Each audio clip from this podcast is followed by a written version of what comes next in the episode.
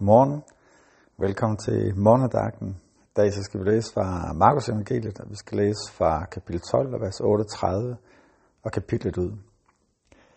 Der står sådan her. I sin undervisning sagde han, tag jeg jagt for de skriftkloge, som gerne vil gå omkring i lange gevanter og lade sig hilse på torvet og sidde øverst i synagogen og til højbords ved fester. De æder ikke ud af huset og beder længe for et syns skyld. De skal dømmes så meget hårdere. Og Jesus satte sig over for tempelblokken og så på, hvordan folkeskaren lagde penge i blokken. Der var mange rige, som gav meget.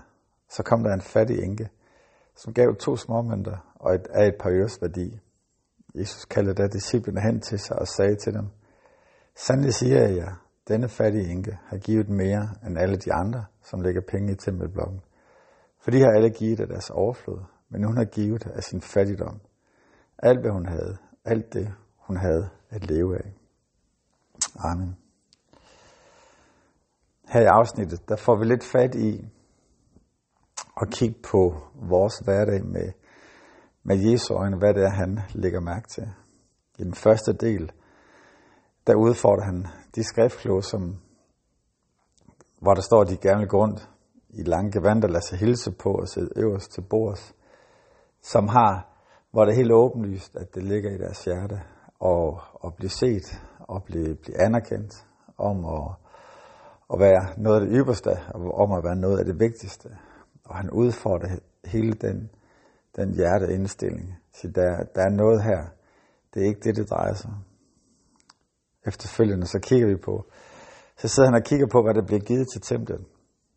Og, øh, og først noterer han så de, de rige, der giver. Og egentlig er det okay, det det giver, men han, han, han noterer sig også tørt med, at de giver egentlig af deres overflod. Og hvilket er rigtigt, og hvilket er godt. Men da der sker noget andet, så kalder han faktisk disciplen når der kommer en kvinde, og som giver hun af det, hun næsten ikke har. Og beløbet, hun giver, er ubetydeligt og ligegyldigt. Og ikke det, der, der rykker noget i forhold til de behov, som, som der har været i templet, i forhold til, de, til den økonomi, som de skulle klare for at have tingene til at løbe rundt. Men da Jesus ser det, så gør det så meget ved ham, at han kalder sin disciple hen og siger, hey, prøv lige at se. Prøv lige at lægge mærke til det. Hun giver på en måde, der hun giver mere, end hun kan. Hun giver mere, end hun burde. Og hun giver på en helt unik måde, på en helt anderledes måde, end det de andre gjorde. Og i den måde, der bliver talt om det, der anerkender Jesus det. Og han taler hendes givertjeneste op. Han bruger at hun har givet mere end de andre. Og der er to elementer i det, som jeg bare gerne lige vil nævne. For det første, så er det, hvordan at Jesus ser på os, og hvor lidt vi kan sammenligne os med hinanden. Vi kan ikke sammenligne os med hinanden i forhold til, hvor meget af det vi giver til de forskellige ting, hvor generøse vi er i forhold til vores tid, eller i forhold til, hvor meget vi tjener med i forskellige dele af kirkeliv, eller hvad det er, eller hvor meget vi giver til, til missionsprojekt, eller til vores lokale menighed. Vi kan simpelthen ikke sammenligne. Det ligger ikke i Jesu hjerte at sammenligne. Jeg er sikker på, eller noget, det jeg i hvert fald opdager, det er, når jeg møder folk rundt omkring, så er der nogen af mennesker, som ikke fylder så meget i billedet, ikke gør så meget væsen ud af sig, men som har en helt unik givertjeneste. Hvor de bare helt uden, at der er nogen, der ved det, egentlig giver ud af det, som de har. Og den anden del, det er, at Jesus han ikke stopper det her. Fordi det kunne egentlig godt være en tanke, som jeg kunne have. Fordi hvad vil du sige, hvis du synes, der er en, en ung studerende, som faktisk giver en større del af det, som han har til dagen og vejen, og giver det til et projekt, giver det ind i kirken.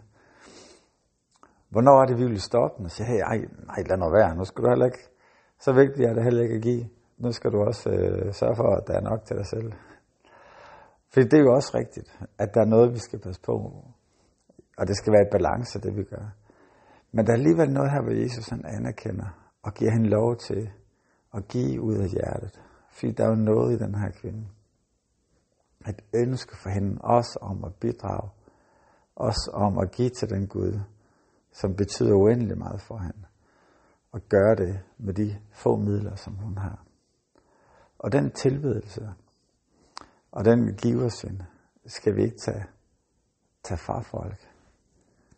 Det er faktisk en gudvalgt behagelig ting. Vi skal absolut ikke presse på nogen som helst måde, men, men giversindet er godt og gudvalgt behageligt. Og, og Jesus han tager imod det. Så her til morgen, så, øh, så spørger Gud os, hvad er vores motivation for at give? Og udfordrer os til at give af hjertet, ikke for at blive set, og ikke for at blive, blive sat, sat højt af nogen. Og så udfordrer han os også til at ikke sætte begrænsninger på ud fra nogle gældende normer, men, men turde lade os følge af vores hjerter og de tidspunkter, hvor han beder os om at give. Lad os bede sammen. Jesus, jeg takker dig for, for den du er. Herre, tak, at du ikke har gjort det til en konkurrence om, hvem der kan give mest. Men at du elsker, når vi giver.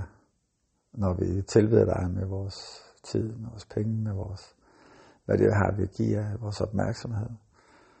Jesus, jeg beder dig om, at du vil gøre os generøse. Her hjælp os til at kunne give slip på de begrænsninger, vi kan sætte på os selv, og til at kunne give hjertet til dig, der hvor du kalder os til det her. Det takker dig for i Jesu navn. Amen. Amen. Jeg håber, I får en rigtig dejlig dag.